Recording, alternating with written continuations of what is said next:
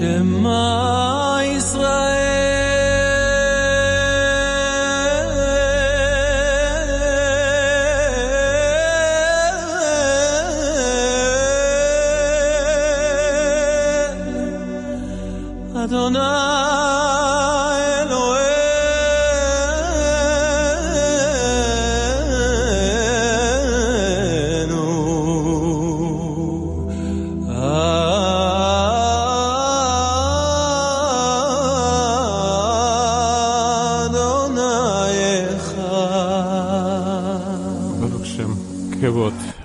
Малхото Лулам Ваят.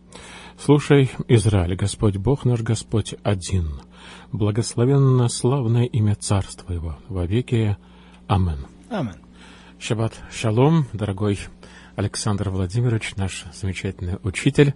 И шаббат шалом, наши дорогие радиослушатели и телезрители. Ну и тебе шаббат шалом, Андрей Валерьянович. Спасибо. Всем нашим учителям, э, э, вернее, слушателям.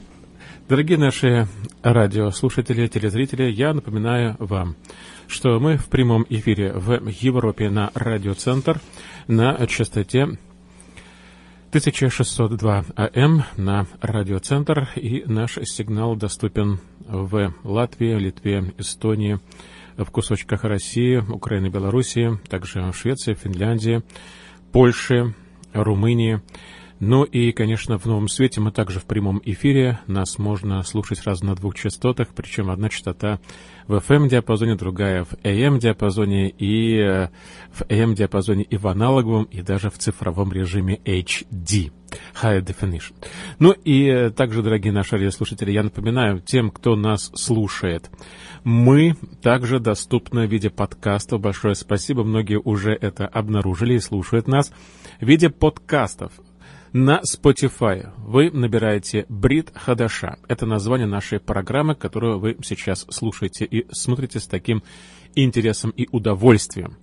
И вы можете слушать их с помощью Spotify, а также на Slavic Family тоже можете слушать, причем в любое удобное для вас время и даже через CarPlay, что очень-очень важно, если у вас установлен Spotify, вы можете слушать его прямо в автомобиле в прекрасном качестве с любого места, вы можете слушать и переслушивать, и э, это очень и очень удобно, особенно для тех, кто путешествует на траках, для наших водителей-дальнобойщиков. Кроме того, наш- нас можно смотреть. Пожалуйста, подключайтесь на каналах Facebook и YouTube Slavic Family и на канале доктора Александра Болотникова. Прошу любить и жаловать. И именно он сегодня будет отвечать на наши с вами вопросы. И ваш покорный слуга Андрей Некрасов будет с удовольствием их задавать. У нас сегодня программа Брит Хадаша. Пока вы готовитесь открыть 14 главу, я пользуюсь случаем и с позволения Александра Владимировича хочу поблагодарить сердечно именно наших радиослушателей, которые слушают нас в эфире. Те, которые нас смотрят, мы их уже благодарим, и Александр Владимирович лично отвечает им прямо под картинкой к видео. Ну, а ваш покорный слуга тоже пытается ответить прямо под картинкой видео. Но, когда вы пишете нам письма, вот эти письма замечательные, электронные весточки, кстати, наш адрес для тех, кто слушает нас в Европе, радиоцентр, собачка, inbox.lv, Латвия. Радиоцентр, так и пишется в одно слово, Center, one word, собачка inbox.lv. И я пользуюсь случай- случаем, чтобы поблагодарить именно тех, кто нас слушает именно в живом эфире на радио. Это, конечно, Алекс Мятликов из Украины. К сожалению, он так и не написал, где нас слушает, но он говорит, что очень хороший прием, и он очень благодарит доктора Александра Болотникова за замечательные ответы. И мы вас тоже, уважаемый Алекс, благодарим за то, что вы нам пишете, причем достаточно регулярно. Евгений Корныхин из Москвы. К сожалению, наш сигнал в Москве не такой хороший, как бы хотелось бы нам, потому что мощность нашего передатчика не такая большая, но он нас слушает регулярно, тоже благодарит нас за а, наши программы, в том числе за программу Предходаша. Очень интересное письмо нам написал Алексей Дубровскис. Это чудесное письмо. Я, с позволения, прочитаю его, он, оно коротенькое. Здравствуйте, уважаемые сотрудники, ведущие Бритхадаша и все, кто обеспечивает вещание. Меня зовут Алексей. Мне 36 лет. Но он пишет Алексей, потому что на самом деле а Алексис, как бы он это по-латвийски. Да, а, меня зовут э, Алексей, мне 36 лет, я из Риги. 36 лет. Люблю гулять по радиоволнам. Недавно открыл для себя вашу радиостанцию в содержательном смысле. Часто вас слушаю в АМ-диапазоне в районе Илгуцемс. И э, слушаю вас на обычный радиоприемник. Прием очень интересный, удовлетворительный. Иногда слушаю вас в интернете. И вот дальше он пишет. Хочу обратить ваше внимание на употребление слова «в эфире» на латышском языке при передаче ваших позывных вашей станции. Правильно «этера», «этера», а не «эфира». Он здесь пишет. И он пишет, что в перерывах между передачами их читают на русском, латышском и английском языках. Я цитирую. Девушка с невероятно приятным, сладким голосом, просто мед. Может быть, именно она ведет эту передачу про здоровье. Наверное, ее зовут Анна. Пожалуйста, передавайте ей большой привет. То есть мы делаем вывод, что наш слушатель Алексей любит программу «Здравствуй, доктор», которую действительно ведет Анна. И Скоро вы услышите, я, кстати, уже передал ваш привет, большое спасибо, но читает Эфира, а не Этира или Этера, читает не Анна, а ее зовут Маша. Кстати, я тоже передал а, ваш привет. И он пишет, что я ни в коем случае не хочу придраться или не претендую на правоту, просто решил об этом вам сказать. Всем удачного эфира и всего самого доброго. С уважением, Алексей. Он Алексейс Алексейс Дубровскис. Вот такое ну, замечательное письмо. Понятно. Вообще Чудесно, можете посмотреть. Да, удивительно, что все-таки в странах Балтии э, до сих пор проживает очень много русскоговорящих. Очень много. Особенно в Латвии. Очень много в Латвии. И даже есть очень интересная группа, называется Brainstorm. Это группа, которая, кстати, поет на русском языке. Она популярна, кстати говоря, не только в Латвии, но и в России. Еще я хочу поблагодарить Андрея Молокова или Андрея Молокова. Я не знаю, как правильно поставить ударение, тоже из Москвы. Он э, пишет, что он тоже любит наши программы. Большое спасибо вам, Андрей, это мой тезка. Иван Лебедев из Санкт-Петербурга. Кстати говоря, в Санкт-Петербурге у нас очень мало слушателей. Но вот э, Иван... Но, по идее, э, до Санкт-Петербурга волна должна же доходить. А вот в том-то и дело, что Санкт-Петербург, он как-то любопытно расположен, что наш прием там не очень хороший. За Финляндию тебя, да. Финляндия нас же слышит. Да, вот. А, а вот даже Сан... Швеция нас слышит, да. правда? Да. Вот, еще я хочу поблагодарить Александра Мяделя. Александр Мядель, его зовут, он из Минска, Беларусь. Беларусь нас должна слышать. Так что электронная почта, да, работает в Минске. И Литва нас должна тогда слышать. А вот спасибо, что вы сказали. Германос Политика, пожалуйста, вот мы тоже вам очень благодарны. Это наш слушатель из Литвы, который, кстати говоря, не только нас слушает, но и даже помогает нам финансами. Вот мне интересно, наверное, все-таки в Латвии население больше, чем в Литве, да? Русскоговорящее? Ну, я, не, русскоговорящего намного меньше в Литве, мне кажется. Но я просто говорю, в Литве вот как меньше. две страны, да. Литва, по-моему, по населению меньше, чем Латвия. Вы думаете? Наоборот. Не знаю, Вы надо думаете? узнать. Надо узнать. Хороший вопрос мне задали. В общем, я всех не могу перечислить, потому что наша программа это не я, я, программа по заявкам. Я, кстати, в Латвии никогда не был, а вот в Литве, в Вильнюсе, один раз был. Mm. Э, сразу после того, как Литва обрела независимость. Серьезно? Ну, вот и в 91-м, да? Э, нет, это еще был...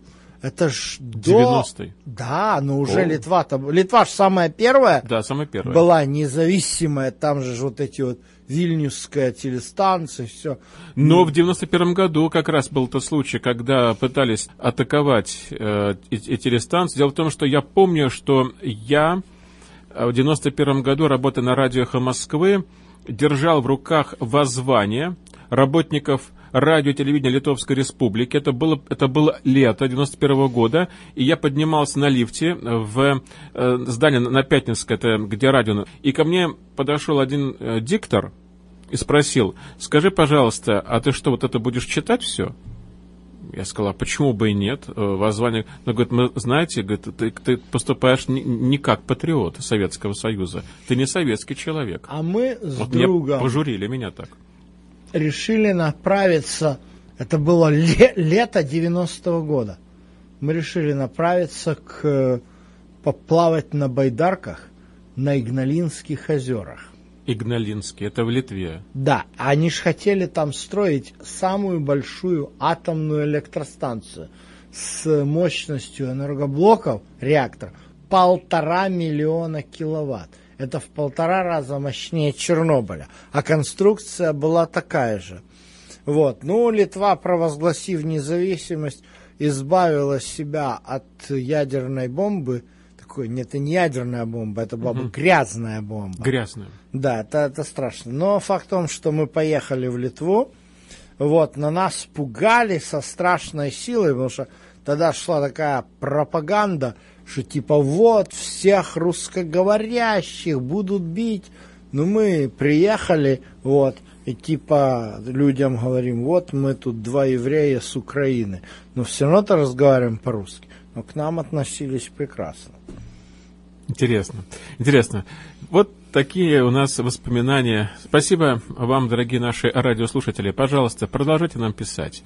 Это очень важно, что вы слушаете нас в эфире, то, что вы смотрите нас непосредственно сейчас и на разных каналах. Мы специально создали все условия для того, чтобы нас было легко найти в эфире. К сожалению, я очень переживаю, что если вдруг э, канал YouTube и Facebook будут заблокированы на территории России, об этом поговаривают, и я боюсь, что все к этому идет, тогда будем искать другие способы, как нам достичь Вот наших слушателей. Тогда мы по пойдем к такой организации Всемирное Адвентистское радио, которая имеет, Adventist World Radio. да, а я которая- знаю людей оттуда. которая имеет на Short острове waves. Гуам О! э, здоровенную, высоченную антенну, и оттуда вещать будем на коротких волнах. Точно, Андрей на коротких волнах будем вещать. Вот.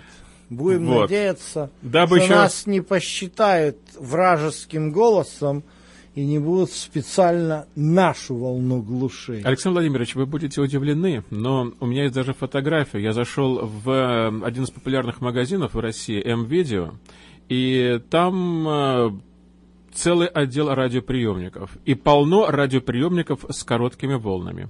Да. Ну что ж, у нас сегодня очень интересная программа. Мы продолжаем с вами разбирать послание к римлянам святого апостола Павла, основателя христианства. И у нас э, сегодня 14 глава, возможно, что это будет программа последней, и у нас сегодня вторая часть 14 Ну главы. да, у нас как бы там уже под конец идет 15 очень важные некоторые замечания, а в 16 главе у нас э, перечисляются всевозможные приветы и там И пожелания. пожелания. Да. Поэтому как бы вот 14 глава это последняя де-факто последняя глава, в которой содержится вот такой вот, что называется, богословский материал. Если эта программа последняя по римлянам, я вам задам один вопрос в конце, очень коротенький. Я надеюсь, что э, если вдруг она последняя, я вам его задам. Он простой. Он, относится э, к э, посланию к римлянам в целом.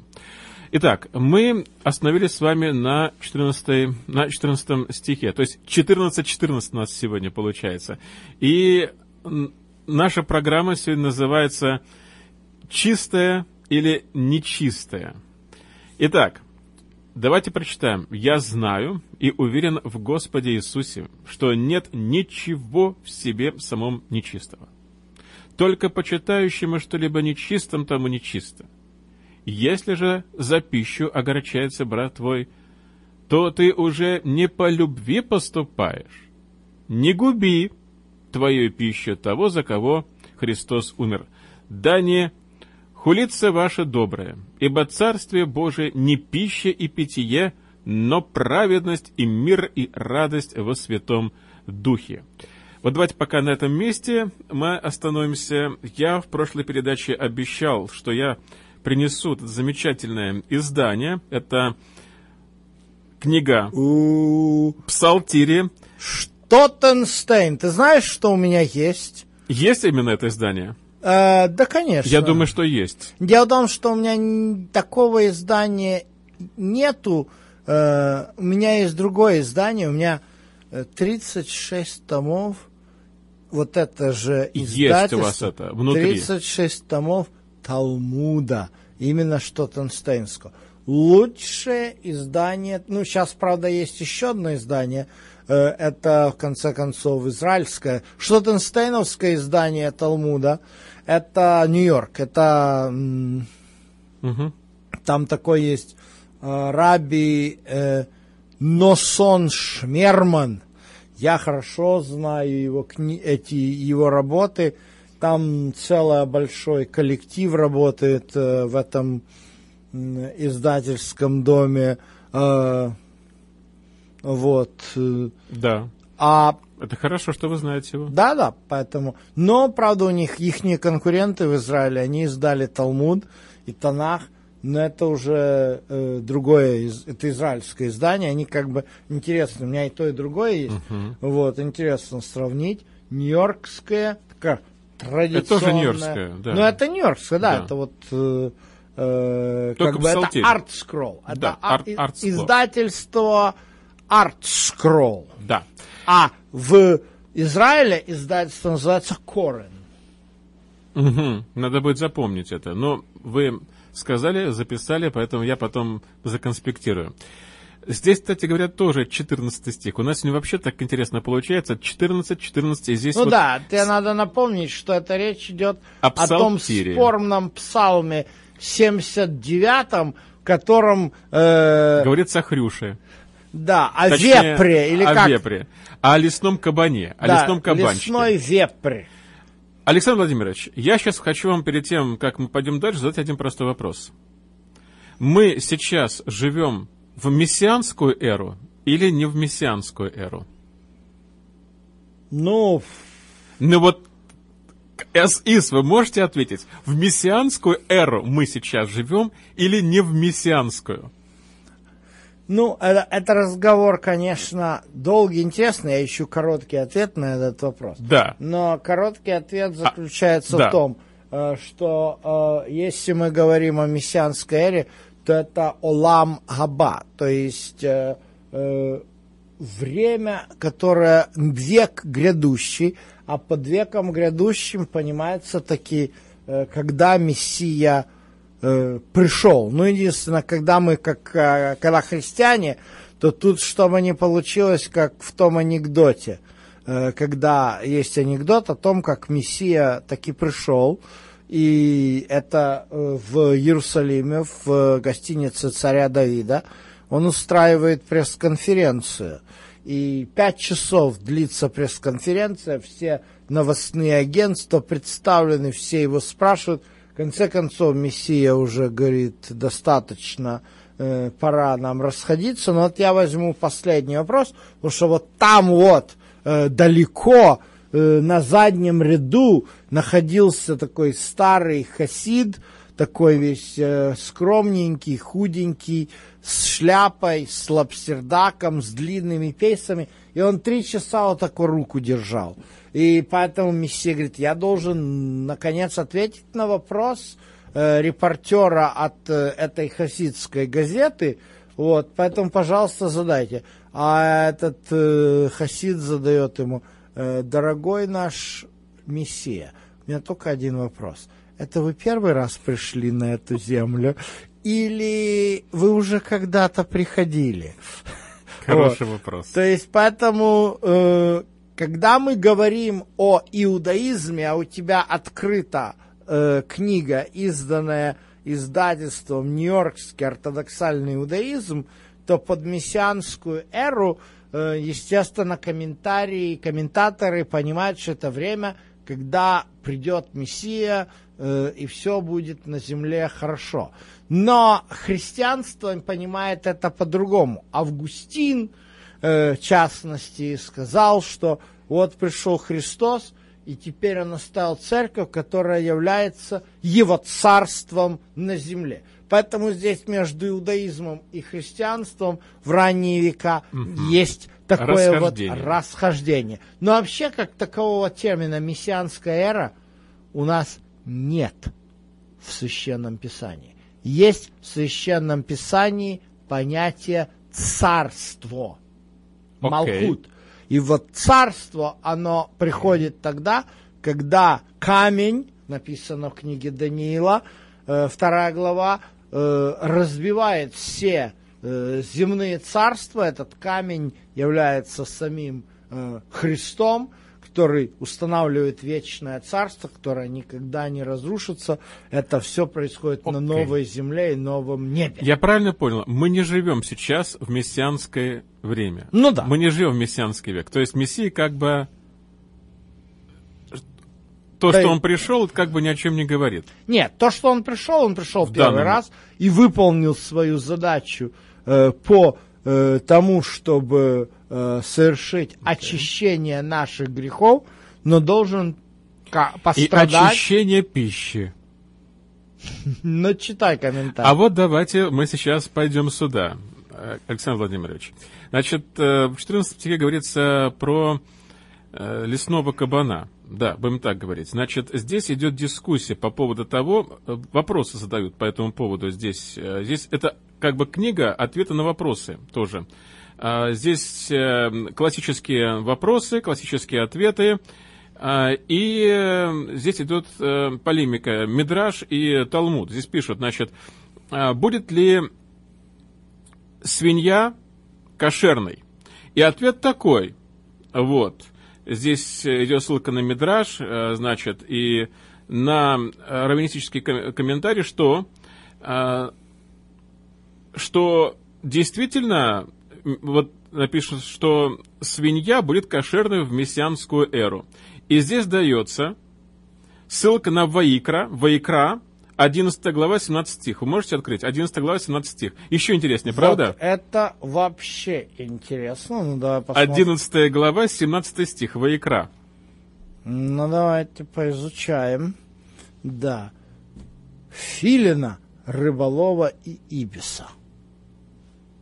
Дальше. Лебедя, пеликана и сипа. То есть, наверное, перечисляется все-все, что может быть э, э, потом утра- утрачит, утратит не- э, вот эту вот нечистость, да? Я не понимаю никакой взаимосвязи, но у меня там нигде не написано. Возьмите, Ну да ладно, Возьмите. давай, давай. Где, э, так, сейчас вот с правой сам, стороны, э, наверху, классический вопрос разбирается. Э, так, это у нас Псалом... э, 79 Да, 14 79 стих. 14. Wild, а, значит, ну, понятно. Лесной кабан, да, мы об этом говорили. И вот посмотрите классический вопрос. Будет ли свинья кошерной? И ответ, да, будет в мессианскую эру. Это, так говорит Талмуд, и поэтому я вам вопрос задал по поводу чистых и нечистых, чтобы нам... Так, так, Александр Владимирович, вы что-то уже нашли. Что-то вы уже нашли. Мидраж, мидраж, да. Ну, так, конечно. Ты такими... Андрей Валерьянович, ты Мидраша мало читал. Конечно же, это типический Мидраш. Тебе надо было вместе со мной э, э, пойти на курс моего профессора Ричарда Сарасона. Он бы тебя всему научил, что такое Ну хорошо, Мидраш. ведь дается вопрос, смотрите, Не, там не, дальше. смотри, там, Да. там же хитрость в чем. Там же хитрость в чем. Есть, э, как, как, как на иврите свинья, хазир. Хазер. Правильно. Э, ну, если бы говорили на идыше, то говорили бы хазар. И часто ортодоксальные евреи, к сожалению, так вот, когда они видят нееврея, что ты имеешь дело с этим хазаром? Хазар? Вы хотите сказать, что э, фамилия одного моего друга э, свинья? Хрю-хрю-хрю. Вау, у него такая фамилия, Хазар. Хазар Да вы что, это так правда переводится как... Да, да, да. Но А. проблема вот в чем. На, я все понял. Проблема вот в чем. Они рассуждают на тему иврита. Дело в том, что есть глагол хазар. Мгм. Глагол, глагол хазар означает вернуться. И они думают, Окей. и они думают, потому что я читаю там вот, вот, они думают, вот это комментарий на слово хазар. потому Игра слов. Конечно, это типичный мидраж, Андрей Валерьянович. Ты просто Ну, там первый раз ответ. это такого да, типа- но там написано ответ yes, что она Да, да, да, но эру. это ихняя фантазия. Это Они размышления про- на эту это тему. ихняя Окей. фантазия. Они пытаются понять взаимосвязь. Почему называется хазар, получается от, гола, от слова хазар вернуться. То есть, типа, и поэтому они себе думают, Да, да. что она вернется в мессианское время в состоянии кошерности. Ну, ты так серьезно это воспринял? Не делай Потому такого. что я хочу задать вопрос. В мессианскую эру реально ли, вот или в мессианское царство, как вы сказали, животные будут продолжать делиться на кошерные и некошерные? Я, тебе дам, я тебе дам два ответа. Э, вот, я не хочу, как бы, говорить... чисто и нечисто, вот я, о чем мы я говорим не хочу, сегодня. я- давай, давай я так расскажу, в первую очередь. Вот эти вот года, мидраж, э, вот, как бы, ну, знаете, я, я не стану критиковать и говорить, как некоторые христиане, о, это ересь! Потому что в иудаизме немножко не так-то и вообще все, что, как говорится, не попасть ересью, не надо называть. Просто, Ересь это просто инакомыслие. ну да, Только всего. но проблема не в этом. Э, Проблема в том, что я просто пытаюсь объяснить людям, что черно-белым мыслить, оно проблематично. Когда мы мыслим черно-белым, и у нас все смотрится через призму ересь или не ересь, согрешил или не согрешил. Но не всегда оно так работает. Не, все, не, не, не все моменты священного писания можно разложить по вот таким коробочкам. Не, ну вы можете сказать, вот э, в мессианскую эру, в мессианское царство, животные будут все чистые?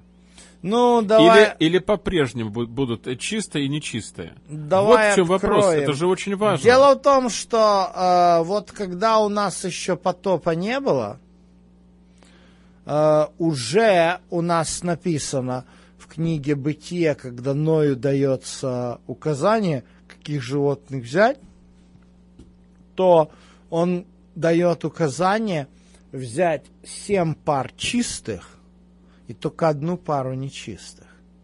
То есть, если, а после, если бы Ной не знал, что мясо свиньи нечисто, то свиньи бы просто не было. Логично. Да, Это если по логике. Да, то есть, потому что всего одна пара. Ему достаточно было, вот из всех из их восьми, да, под конец, когда им достаточно было забить одну свинью, и все. И вся бы Украина бы лишилась сала, она бы даже не знала, что такое свиное сало, вот, и смалец, и все вещи.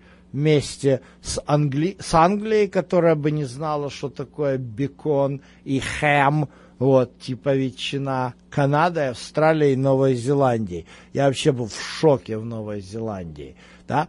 Ты знаешь, что в Новой Зеландии э, овец больше, чем людей. Ну, нормально. Да, но ты знаешь, вот вроде мы, мы, мы с моим дружищем ехали, и вот покушать бы баранинки в Новую Зеландию. Земля! Овец! Думаешь, мы покушали? Нет, наверное. Они священные животные, наверное, да? Да не знаю, не священные, а экспортные. Они все это экспортируют. А вместо этого экс- импортируют хэм Мгм. И сало. Вот мы И- живем... И что они делают? Свою местную баранину они не едят, а извините, в Макдональдсе кушать у них в Новой Зеландии нельзя, потому что во все бутерброды они кладут э, сало. Ну, никак, не сало, а как это? Смалец, как вы Не, говорите. не, не смалец, ну, ну... Бекон. Бекон, спасибо. Так я его говорю. можно не класть, можно попросить. Да, понятно, но просто они кладут его по умолчанию. А, Потому что они, потому что все новозеландцы помешаны на беконе, у них все с беконом. Вот, вот они канадский бекон предпочитают. Что своих свиней они не выращивают. Я не понимаю, почему они Интересно. выращивают овец, а свиней им не... Вот у них нету свиней, я не видел. Но вот, вот такая интересная экономика и вкусы. Александр народа Владимирович, такие. э, перед тем, как нам ответить на вопрос, э, что произошло э, после того, как пришел Иисус Христос и почему э, христиане считают, что здесь речь идет о том, что все уже Так- так я- закончилось, так вот я- скажите мне, пожалуйста, я, я, к- тебе к верну, чему об этом говорю? Так я тебе верну Да. э, к этому вопросу. Кошер или не кошер, будет ли в Я- я- царстве... Я тебе верну к этому вопросу.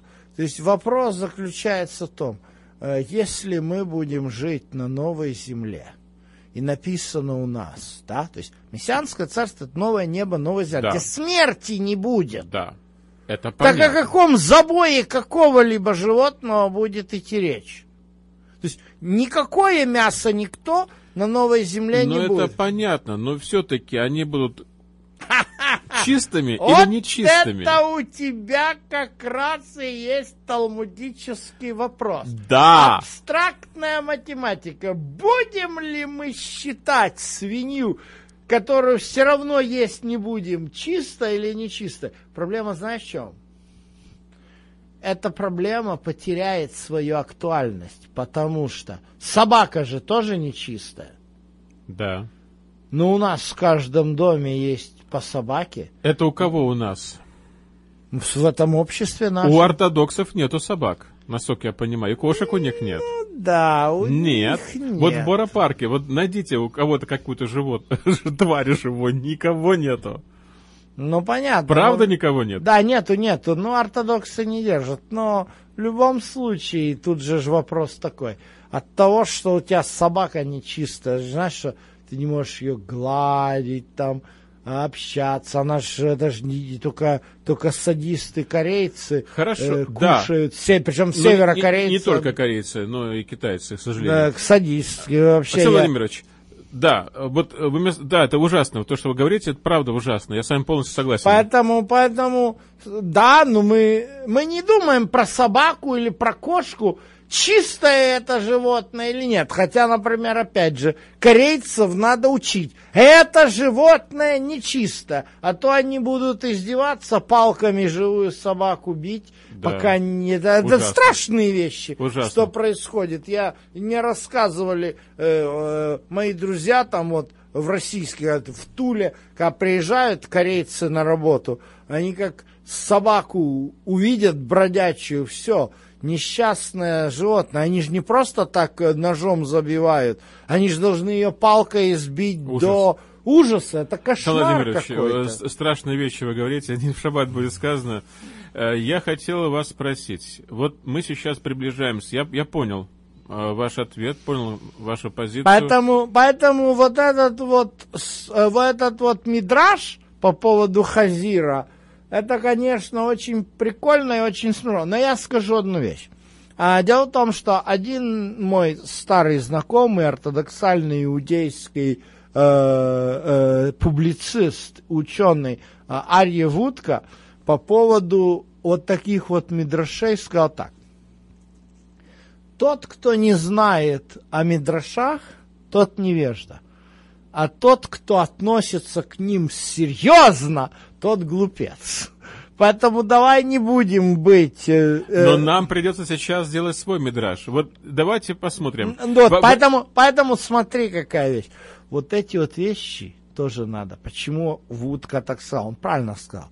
Вот эти вот вещи, типа, а почему взаимосвязь Хазар и Хазир, наверное, в грядущем мире свинья не будет кошерная, я тебя уверяю, таких текстов и таких вот рассуждений на еврейские слова и игры с еврейскими словами я видел очень много. Многие из них это чистой воды юмор. Ну, может быть. Может быть и юмор. Владимирович. это- ну, Но здесь так ну, я просто говорю, это, это, изложено. Это, это я тебе говорю, ты просто увидел э, подобный мидраж впервые. Не, не впервые, это у меня, у меня уже давно. Это не, не, 10 вот лет. такие вот методологии, это же, это же один из таких приемов, которые используются в мидрашах.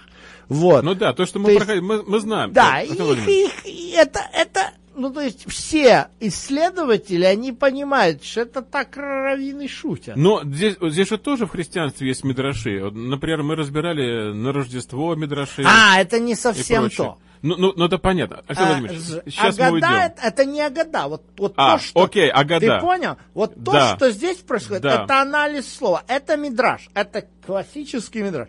Когда мы... Делаем раш, то есть делаем исследование. Не, нет. Раш это совершенно другое. Мидраж, драж. Драж.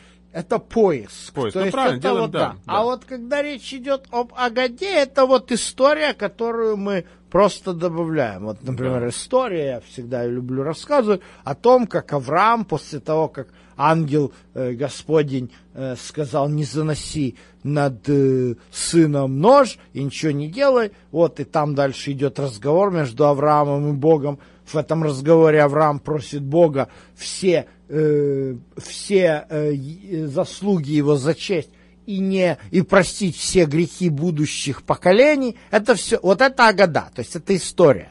Это Или, например, вот Мелхиседек это Сим. Ну это так, тоже история. А вот это, это Мидраш. Хорошо. Что касается э, христианской эры, с вашего позволения. Вот здесь пришел Спаситель. И многие считают, что уже нет чистого или нечистого. Вот посмотрите, здесь что сказано, да? Нет ничего в себе самом нечистого, только почитающему что-либо нечистым, тому нечисто. Пожалуйста, Александр Владимирович. Ну, вот посмотри. Вот теперь у Андрей нас Валерьевич. очень серьезный Это важный вопрос. момент значит, наступает. Давай откроем Исаию 66 главу. Что мы говорим о мессианской эре и о пришествии Христа, и о том, что мессианская эра наступает после суда. Потому что если мы посмотрим, да, вот у нас Йом-Кипур, это судный день, и вот Суккот, это мессианская эра, царство. И вот что у нас написано про суд. Ибо Господь с огнем и мечом своим произведет суд над всякой плотью, и много будет пораженных Господом. Те, которые освещают и очищают себя в рощах, один за другим едят свиное мясо, мерзость э, и мышей, все погибнут. Что происходит? В чем проблема? Проблема возникает вот в чем. Вот у нас наступает, то есть предположим, что согласно того, что написано в Римлянам 14, 14 и ниже, свинья это теперь уже чистое животное. И сало можно кушать. Ну, некоторые так считают, Да. едят сало. И вот, Демонстративно. и вот представим себе, приходит Господь, и начинается суд. Я нигде не видел в Библии, чтобы у нас было два зала суда. Один зал суда будет для тех, кто живет в новозаветнее время, а другой зал суда для тех, кто жил в ветхозаветнее время и умер. И вот в этих двух залах суда определение греха будет разным. Потому что если мы читаем Исаию 66 глава, то если ты жил в Ветхом Завете, там час четко написано, что если ты ел свинину в Ветхом Завете, ты погибнешь. А если мы понимаем, что римлянам 14 глава есть свинину можно, то повезло тому, кто живет в Новом Завете. Там определение греха другое. Ты понимаешь, куда это придет? То есть, оказывается, Бог, Он меняется, и в зависимости от времени своем, своего, то Он определение греха меняет. Это как э, в анекдоте. На небеса попадает коммунист и христианин. И Ну, ну э, даже, это даже не важно, что там дальше, но коммунист и христианин. Два по-разному к ним относятся, получается.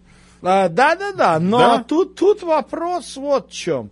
Я скажу, если мы открываем эту дверь, понятие, то есть, конечно, э, большая проблема. Большинство христиан сегодня, они живут не так, как мы пытаемся здесь рассказывать, и читают Библию не так. А как они читают Библию? У них есть традиция, в которой они живут, церковная, в тех церквах, где их научили. И, естественно, им подобрали текст.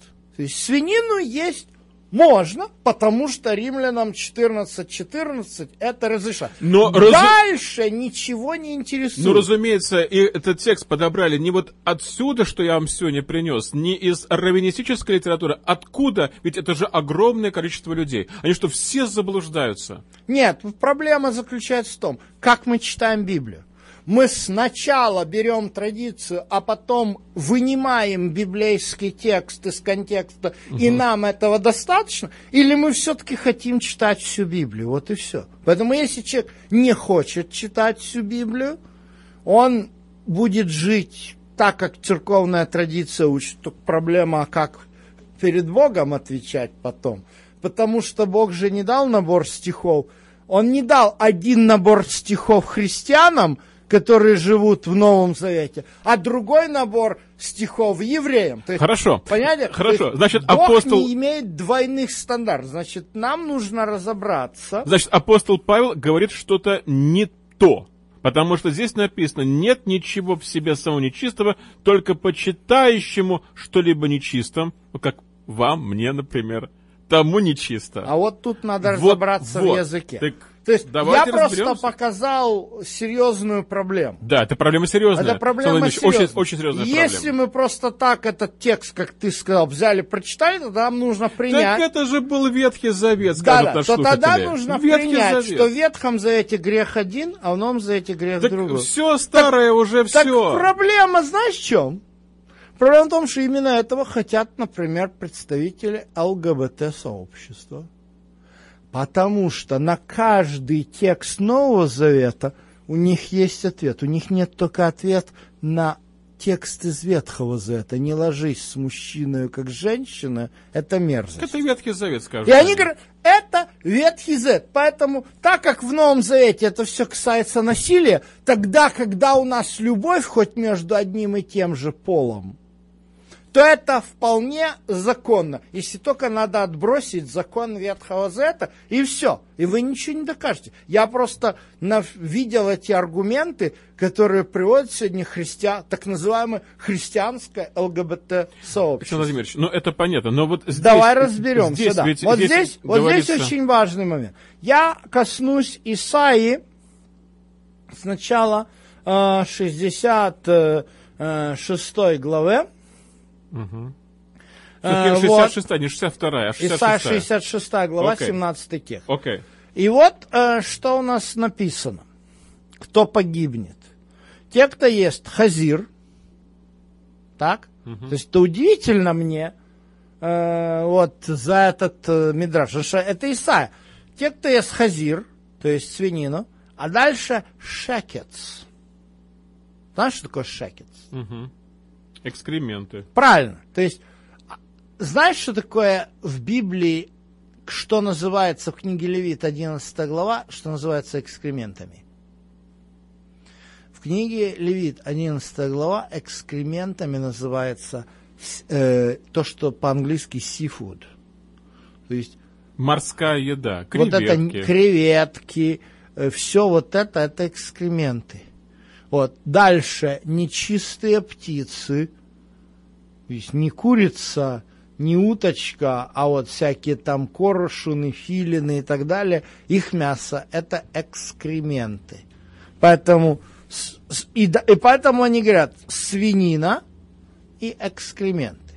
То есть э, по поводу нечистого скота или, да, допустим, свинья, свинина, там, верблюжатина, э, крольчатина, конина, все вот это. Вот это называется таме, то есть нечистое. Такая мерзость. Я находился э, в одном апартменте, в апартаментах, с человеком, который жарил кролика. Такая, простите меня, вонь стояла. Отвратительная. Вообще такой запах стоял. Хоть беги прям. Ну да. Но мы открыли окно, зима была, холодно. Ну, суть вот в чем.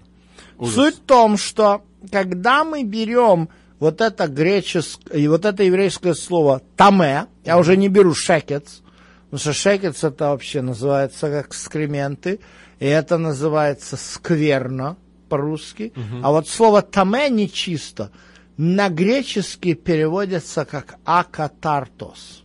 Так вот, возвращаемся Это то, что в Септуагинте Бделюгма.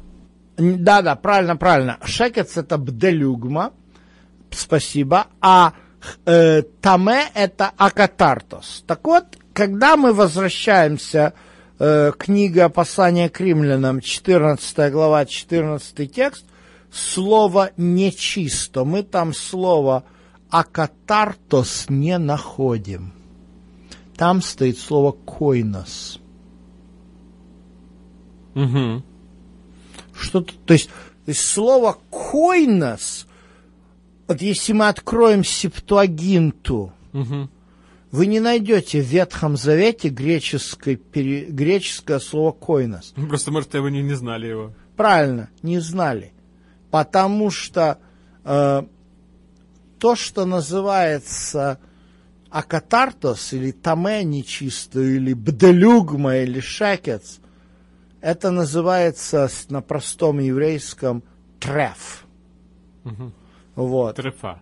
Да. Ну, трефа вообще на древ... на, на- в, в древнееврейском это задушенное. Угу. То есть, когда мы говорим койнос, это то, что называется некошерно. Между чистым и кошерным, А, ну да, оно же потом появилось. да, чистое и кошерное это две большие разницы. Да. То, что мы наговорим, там говядина, мясо чистое, это как бы употре- готовое, ну, то есть годное к употреблению. Свинина, мясо нечисто. Но когда мы говорим не кошерно, это совершенно разные вещи. Не кошерно это означает, что оно противоречит установлениям раввинистической системы кашрут. Что может быть некошерным? Некошерной может быть самая веганская пища, которая лежит на тарелке, подана на тарелке, на которой нет уверенности, что там было мясо и молоко одновременно. Да, мы об этом говорили, Да, то есть когда вот ваша поэтому- супруга готовила там, Да, да, да, да, друзьям. да. То есть Мгм. вот это то, что может быть типично некошерно. То есть, Очень интересно, очень. допустим, сыр это чистая пища. Допустим, сыр там из коровьего молока это чистая пища. Мгм. Э, котлета из говядины, которой тоже все забито правильно, тоже чистая пища. Но если мы из такой двухчистой пищи сделаем чизбургер, да, то есть мы положим на, Чизик. на гриль Мгм. э, вот этот фарш, Мгм. мы его прожарим, превратим его в плоскую такую бургерной формы котлеточку, а потом на нее пол... и это будет чисто. Но, если... но стоит вам положить на нее сыр, это получится койнос. Оно не будет таме, Да. потому что оно но просто из-за того, Да. что эти штуки вместе, согласно раввинистической традиции, запрещено употреблять, оно перейдет в разряд койнос. И вот я так понимаю, все, что сказано об Иисусе Христе, он, он говорил, он против, выступал против именно Коинос. Да, а, апостол Петр, помнишь, мы говорили с тобой уже много месяцев Да. назад, когда вот Да, это вот... деяние. эти- деяние, когда вот это одеяло со всякими ракообразными. Мгм. Вот, Петр говорит, я ничего не ел, а катартос, Мгм. нечистого, и койнос. Петру говорит с неба Господь, то, что Бог очистил, не почитай койнос. Он не говорит то, что Бог очистил, не почитай а катартос. Мгм. То, что Бог очистил, не почитай койнос. Приходит Петр в Кесарию и в первую очередь говорит, я еврей, и с язычниками мне кушать возбраняется. Но Бог сказал, никакого человека не почитай койнос. А в русском синодальном койнос переводится как нечистый. Хорошо, что имел в виду апостол Павел? Апостол Павел здесь говорит о раввинистической системе кашрута. Он не говорит здесь, употребляя слово «койнос», он не говорит, что в Иисусе Христе мясо свиньи и сало свиное поменяло свои биологические свойства и стало полезным для наших сосудов. Ну вот как Мидраш, например, Да.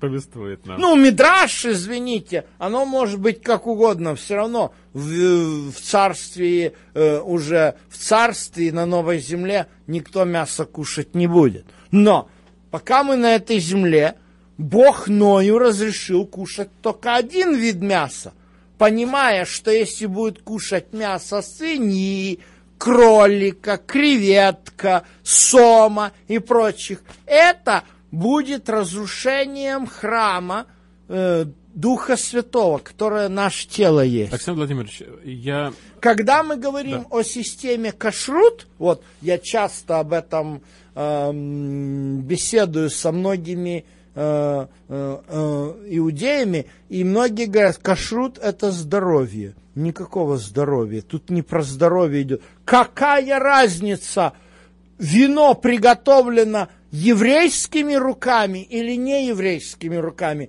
Как, как его свойства... Большая разница, Александр Владимирович, потому что эти руки, которые приготовили ви- вино, если они не еврейские, они могли перед этим кушать сало, потом, значит, э, облизать пальчики, пошло, поехало вино. Ну, э, слушай, сжать. это, это как бы уже...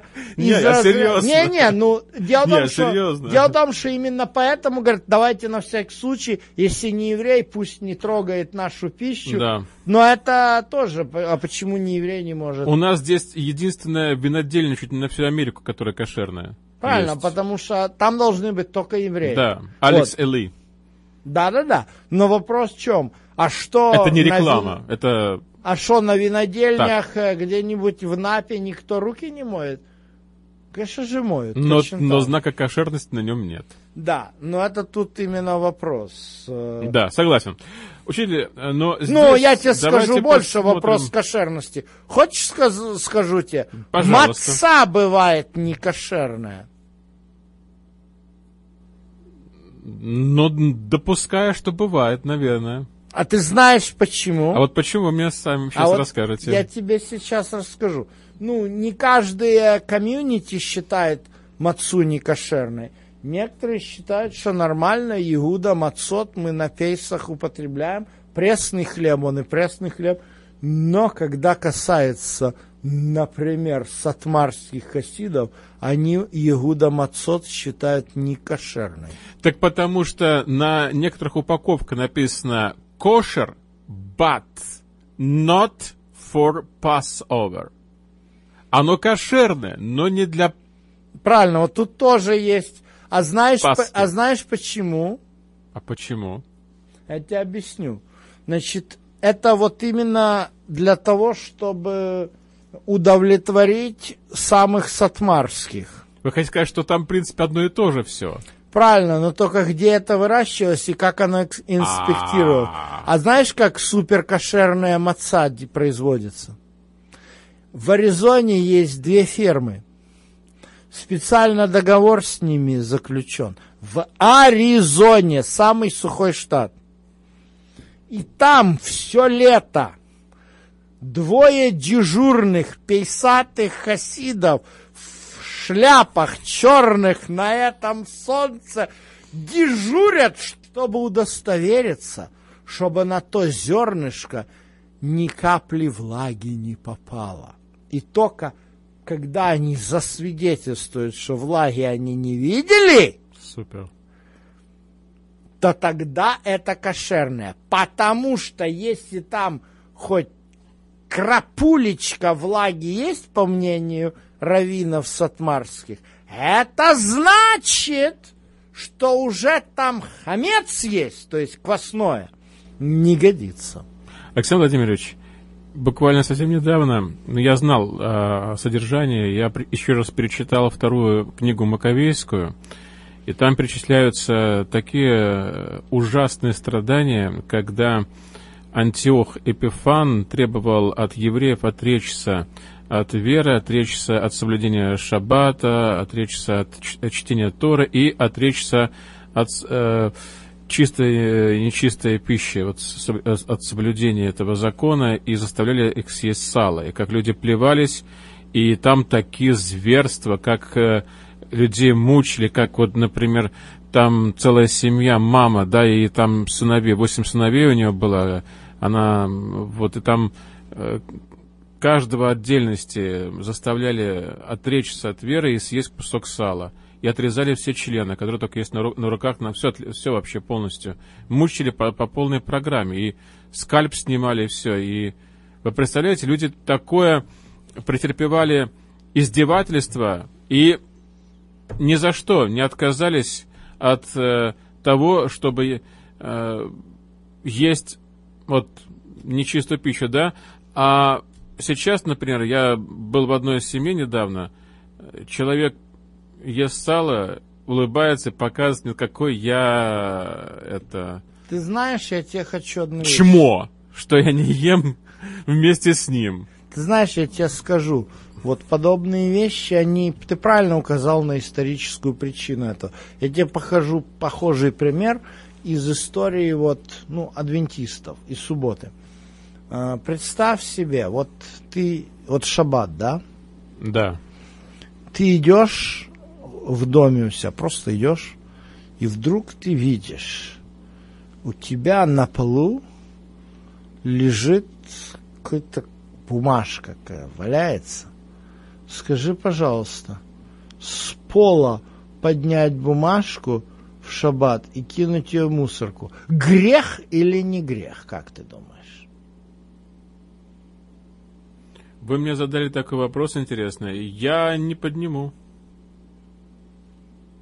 Ну, тот, кто ее поднял, согрешил или нет? Не мне судить. Ха-ха-ха. Не Ну, мне это судить. ты не поднял. Ну, вопрос Но том, я не подниму. Ну, я тебе скажу историю. Я тебе скажу... Наверное, не подниму. Я тебе скажу Это, историю. будет, это же будет уборка. Ну, знаешь как, чтобы не получилось, как Иисус с э, этими, с учениками э, колосья рвали, потому что кушать хотели. Э, вот, э, и их никто не накормил. Да, это отдельная история. Это же... А их обвиняли, что это не урожай собирают. Да, да. И здесь, понимаете, тоже много такого. Если, Я- это, я если это в церкви, это, может быть, и надо поднять, действительно. Но А, это нехорошо. ну да. Ну вот в церкви, Это да. нехорошо, да. Если это Ну, служение- вопрос не в этом. Вопрос Но вот я же не дворник э, работать в Не, шаббат, не, например, ну, да? понятно, но как бы здесь тоже преувеличивать не стоит. Но ты правильно Согласен. сказал, в церкви идешь, допустим, лежит бумажка, кто-то, ребенок кинул. Ну да, это другой разговор. Я да, думаю, ребенок разговор. кинул, да, бумажку. Конечно, да.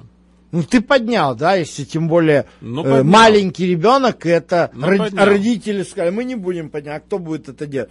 Старший дьякон. же- Собачка ваша пошла погулять в шаббат. Простите меня, вы что же будете с пакетом ходить? Мне... Во-во-во-во-во, ты правильно мыслишь, ты правильно мыслишь. Я А вот, ходил с человеком как гулять с собакой. Ну а что, собачку не выгуляешь в субботу, Шамок? Да. Извините. Попробуй оставь это все на, на Да, то улице есть- Нью-Йорка. Тебе такой штраф выпишут. Не, ну так а что, разве нормально прикрываясь, что ты шомер шаббат, чтобы все наступили в испражнение твоей собачки? Вот, видите? Да, но Это тебе- вопрос такой непростой. Вы Да, мне да, задали. да, да, да. А знаете, какой ответ? А вот не надо вот собаку держать и ходить с ней. Да, не надо детей иметь маленьких и в церковь с ними в субботу ходить. Чтобы они, а то они, а то они ненароком кинут бумажечку на пол, а поднять грех. То есть, Да. то есть тут, ну, чтобы нам не зайти в такие вот дебри, Александр Владимирович, у нас время вообще бежит. Да, я Но- просто но боюсь, я что тебе наша программа слишком длинная. Ну да, но я тебе скажу одну вещь. А, дело вот в чем. А, дело в том, что э, когда мы имеем эту задачу в контексте советской армии и казармы, О, да.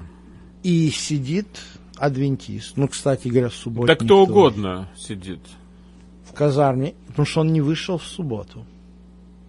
Он сидит, он читает Писание, проходит мимо офицер, может быть, очень часто замполит, задача которого тебя мозги прочистить и сделать тебя атеистом. Советская армия.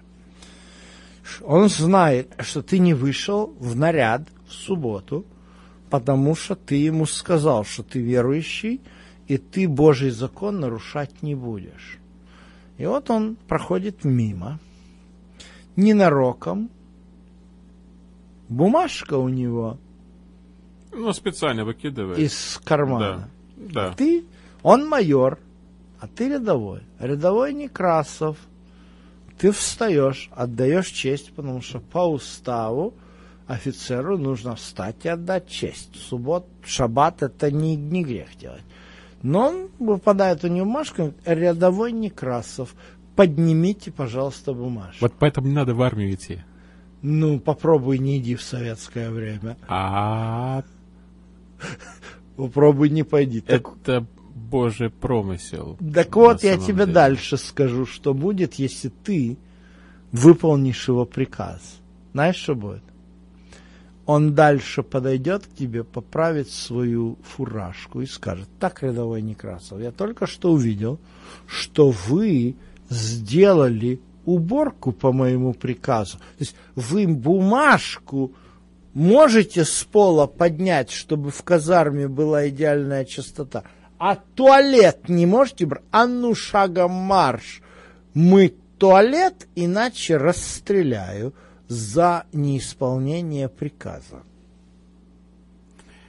То есть в разных условиях оно бывает по-разному. И когда мы говорим вот о таких вот, что творили в э, период Антиоха Епифана, что творили в период Испанской инквизиции и так далее, то, конечно же, вот что творили с верующими в период э, советского коммунизма в советской армии и так далее, и так далее. Проблема заключается в том, должны ли мы всегда жить в условиях экстрима и вот работать на экстремальных режимах.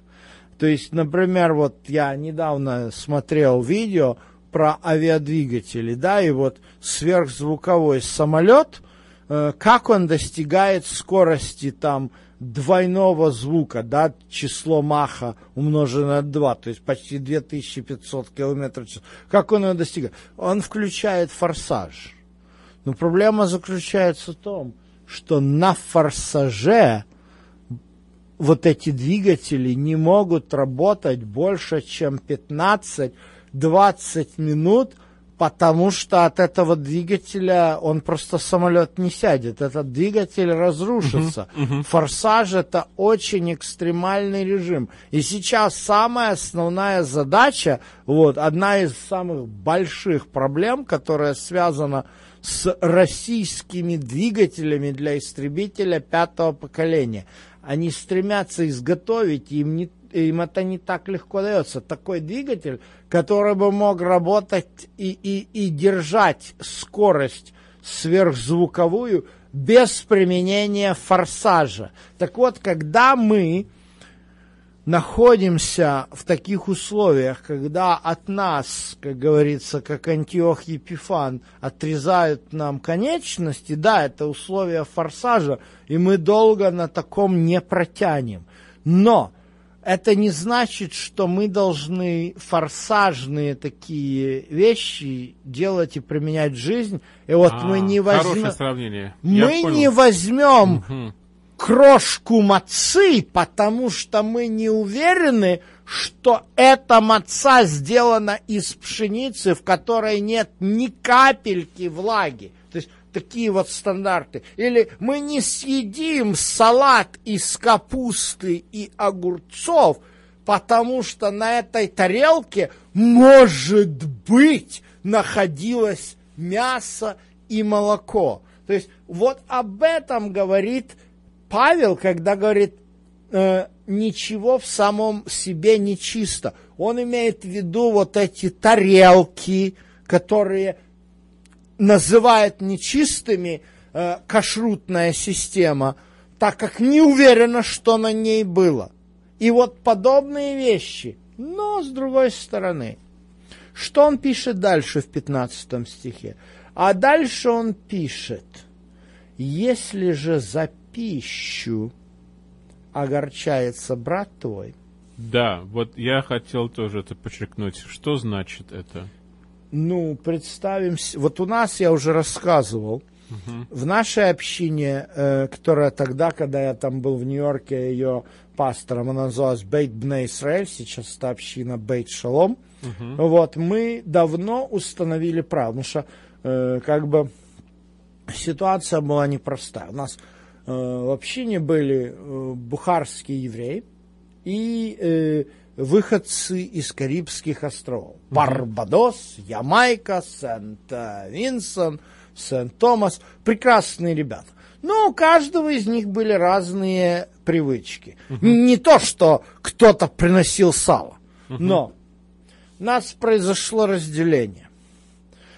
Несколько человек были, ну, такими идеологическими веганцами, вегетарианцами, которые очень любили проповедовать следующую весть. Они любили говорить, we're killing ourselves with a fork.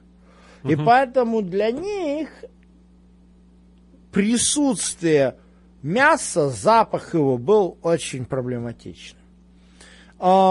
Другие же люди, вот у нас же онек шаббат был, то есть мы делали богослужение, изучение Торы, а потом Угу. У нас был субботний обед. И каждый приносил блюдо, оно выставлялось на стол, и каждый брал тарелочку, подходил и набирал. И да. вот была у нас такая ситуация, что э, какая-то семья принесла, и там была курица. Ага. И произошел конфликт. Ага.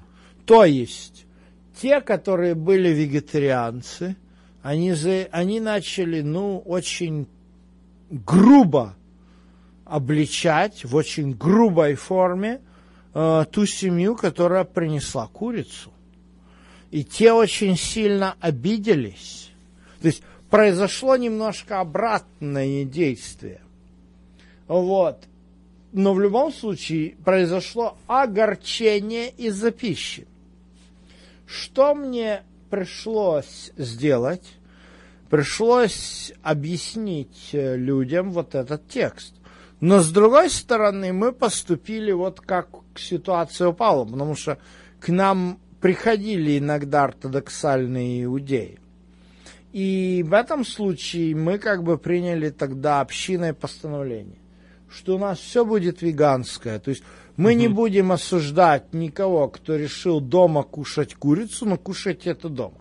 На шабатний онок приносите все веганское, и мы будем иметь только, только э, эти э, бумажные тарелки, Тарелочки, да. пластиковые Мгм. тарелки. Разумно. И, и, и, и чтобы, если вдруг зайдет какой-нибудь религиозный иудей, чтобы он же мог с нами покушать, потому что мы тогда скажем, ребята, у нас все веганское, тарелки у нас вот. То есть все вот таким образом. Ну, конечно, это все равно кого-то из ортодоксов, кошерников не, удовлетворит, устроит, не да, устроит. Но, да. по крайней мере, многих это устраивало. Вот, то есть мы, пос- то есть, что Павел говорит? Да, не все. Вот эти вот ш- 14 тексте э, Павел говорит о том, что, конечно же, система кашрута, да, вот это койнос, она не библейская. То есть она не, не, не зря Павел говорит, я знаю и уверен. Потому что весь кашрут строится на неуверенности. Есть печать равина, ты уверен. Нет печати равина, не уверен. Александр И принцип кашрута звучит так. Не уверен, не кушай. А Павел говорит, а я уверен. Александр Владимирович, почему в Новом Завете нигде прямо и написано, э, что можно, а что не можно есть? Э, опять же, Новый Завет не рассчитан на людей, которые никогда не читали Ветхий Завет. Новый Завет и послания Павла были направлены в церкви, которые хорошо знали, что написано в книге пророка Исаи, 66 глава. Поэтому они, Павел не отправлял свои послания христианам в Германии времен Лютера, которые уже знали, что Новый Завет важнее Ветхого. Павел отправлял свои послания та- тем людям, которые изучали священное писание. Естественно, получив послание к римлянам, э, римская церковь, э, она уже знала и Тору, и Исаю, то есть проблем у них, с, с тех проблем, которые были в ранней христианской церкви, э, э, вернее, тех проблем, которые существуют в протестантизме, лютеровском, в ранней христианской церкви те вопросы вообще не поднимались. Александр Владимирович, как вы можете подытожить то, о чем мы сегодня говорили, перед тем, как мы закончим 14 главу? Ведь на самом деле там еще есть некоторые моменты. Ради пищи не разрушаем дело Божие. Все чисто, но худо человеку, который ест на соблазн. Вот, вот тут очень важно. Как бы это очень важный момент, и может быть здесь э, его применение сегодня отличается от его применения э, тогда. Тогда у нас вот контекст. Лучше не есть мясо Мгм. и не пить вина, и не делать ничего такого, от чего брат притыкается, соблазняется или изнемогает. То есть вот у нас весь пассаж. Павел уверен во Христе, что, не, что правила кашрута не основаны на Библии. В самом в себе, то есть вот эта тарелка, она не может быть нечистая. Мгм. Но с другой стороны, он поворачивается и говорит, ради этой тарелки не разрушай дело Божье. Мгм. Не пытайся соблазнить, не подсовывай ортодоксу кошернику тарелку или что-то, что будет его, как говорится, э, соблазн- э, э, создавать ему дискомфорт. Стань на его уровень. Что это значит? На сегодняшний день, предположим, я иду в ресторан с человеком, допустим, Или он тебя вас ведет? ну да. Э, ну, как бы, я буду думать, что я заказываю. Так, чтобы не было это соблазном. Мгм. То есть, э, А если вас ведет э, брат из другой деноминации, и он будет заказывать все подряд, а что вот это, это, значит? проблема. У меня так было неоднократно, что мы ходили в ресторан после воскресного служения. Мгм. Ну, приходилось, они такие брали здоровенных крабов и высасывали их ноги. Ну, ничего, я как бы э, не такой это, но я знаю, что есть братья веганцы, которым это было бы им курица неприятно видеть, я бы не, не кушал при них курицу. Я не буду кушать при таких людях курицу, зачем издеваться? Так я себе представляю, чтобы с этими моими дорогими веганцами, которые абсолютно никакой религиозности по этому вопросу не имеют, они просто никогда в жизни мясо не ели и себя чувствуют без него прекрасно. Вот. То есть здесь, но, извините, когда э, при них начнешь, пойдешь, возьмешь, закажешь себе краба и начнешь кушать, ну, так извините, но это некрасиво.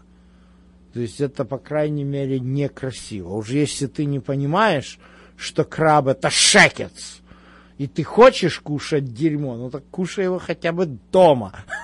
В любом случае, это неправильно, если вы специально издеваетесь над людьми, и когда вы, зная о ди- диетарных предпочтениях вашего брата во Христе, да, Да. и вы идете с ним в ресторан, и сидите за одним столом и набираете все, что нехорошо для вашего И брата. подсмеиваетесь над тем, называя... Да. Но опять же, я говорю, э, большинство, я скажу так, вот здесь очень тонкая грань, и мы уже говорили об этом на прошлом Ну, то есть это не по-христиански. Да, но я Да? хочу, да, Да? я хочу подчеркнуть эту очень тонкую грань. Мгм. И говоря уже о сегодняшнем, как говорится, дне, э, когда человек сегодня является веганцем, исходя из соображения здоровья, очень важно понимать, что это вопрос здоровья, а не вопрос религии и спасения. Мгм. Вот. К сожалению, мне приходилось видеть людей, для которых это является вопросом спасения. И если ты не веганец, то ты Царство Божье не наследуешь. Это уже, это, конечно, не годится. Это, конечно же, не годится такая позиция. Э, вот, э, скажу так, веганство не каждому человеку э, будет служить здоровью. Это как бы не стопроцентное решение всех проблем. Веганство, конечно же, полезно э, и важно для, онко- для, у кого, для тех, у кого онкология, для тех, у кого сердечно-сосудисто. Но, например, э, для людей с проблемами диабета это может быть весьма проблематично, потому что веганский образ жизни очень ограничивает э, им ну, спектр того, что они могут есть, потому что э, сразу же у них, у, у диабетиков, ну, там, э, хлеб, там, и целый ряд вещей, потому что я знаю очень много веганцев, ну, которые кушают хлеб. И, и достаточно много, то есть как бы они восполняют там, там, где мясоед ест мясо, веганец есть хлеб, мучное, печеное. То есть э, для диабетика подобная диета опасна. Поэтому Понятно. здесь невозможно вот таким вот образом э, как бы идти вот э, осуждая, ага, ты там не, если ты не, если ты ешь там яйца или сыр, э, то все, ты не такой праведный, да, я вот веганец, ну, к сожалению, есть такие, да, вот, мясоед это вообще э, грешник, который никогда не спасется, он вегетарианец, ты уже поднялся на какую-то ступень, но чтобы достичь совершенства, тебе надо оказать, отказаться от всех животных, иначе ты несовершен и погибнешь, ну, как говорится, это, это уже вопрос, когда, когда вопрос здоровья перешел в ранг религии, Это уже совсем да, плохо. и это не годится. Но это сегодняшние дни. А в то время это был вопрос кашрута. Какая у тебя тарелочка? А где был этот продукт? где побывал этот хлеб, откуда взялось это вино, откуда этот фрукт и так далее, и так далее, и так далее. А, и если я не уверен, откуда оно, ну, кстати, то же самое, да, сегодня, э, я бы сказал, тоже было бы проблематично, когда человек, а, не уверен, не ешь, ну, типа, вот я не уверен, что там нет вообще ничего животного происхождения, ну-то я это буду отказываться. Ну, это, это тут вот тут тоже, как говорится, есть определенный момент такой, потому что, да, так если разобраться, то тут... Да. Дорогие друзья, давайте мы поблагодарим доктора Александра Болотникова за то, что он ответил на все эти вопросы и помог нам во всем этом разобраться. А вам, дорогие наши радиослушатели и телезрители, задуматься, когда вы общаетесь с э, братьями и сестрами по вере из других деноминаций, насколько сильно вы можете обидеть друг друга. Но и в заключение, перед тем, как нам закончить послание к римлянам, вопрос, почему различие в оконцовке, в окончании послания к римлянам в русском тексте и во всех других текстах на английском языке, на немецком. И только вот единственное в русском переводе там э, почему-то после 14 после 14 главы, когда сказано «Аминь», еще дальше продолжается. А в других изданиях это все э, находится в 14 главе. То есть вот разные окончание. И многие почему-то начинают задумываться, а вот типа там где-то где есть, где-то нет. Я даже такое слышал. Например, мой э, друг э, из иудаизма, он вообще сказал, ты знаешь, что написано э, в версии короля Якова King James? Посмотри, какое там окончание. А в русском этого нет. А, а вот, они взяли и убрали это. На самом деле никто, никто ничего не убрал, это понятно. А почему такая разница? Александр Владимирович, в чем проблема? Вот что это такое? А, ну, Можете ли вы сказать? Так, дело вот, в том, что вот если я смотрю сейчас английские переводы, угу. New International, любые, да. Любые.